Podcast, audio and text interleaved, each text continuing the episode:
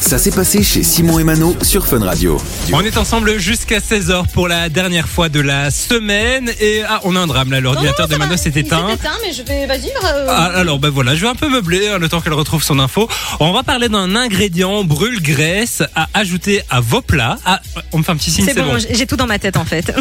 C'est quoi cet ingrédient euh, secret, ma très chère Mano Alors l'ingrédient euh, qui serait brûle-graisse en fait simplement c'est le piment.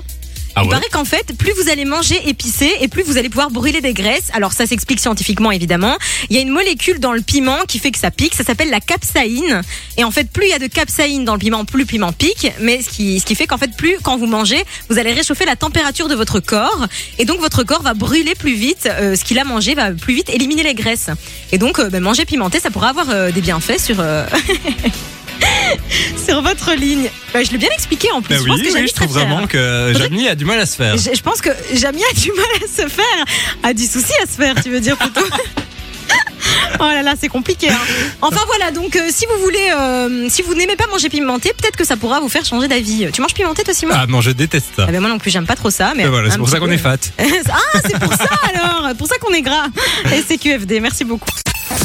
Du lundi au vendredi, 13h, 16h. c'est Simon et Mano sur Fun Radio.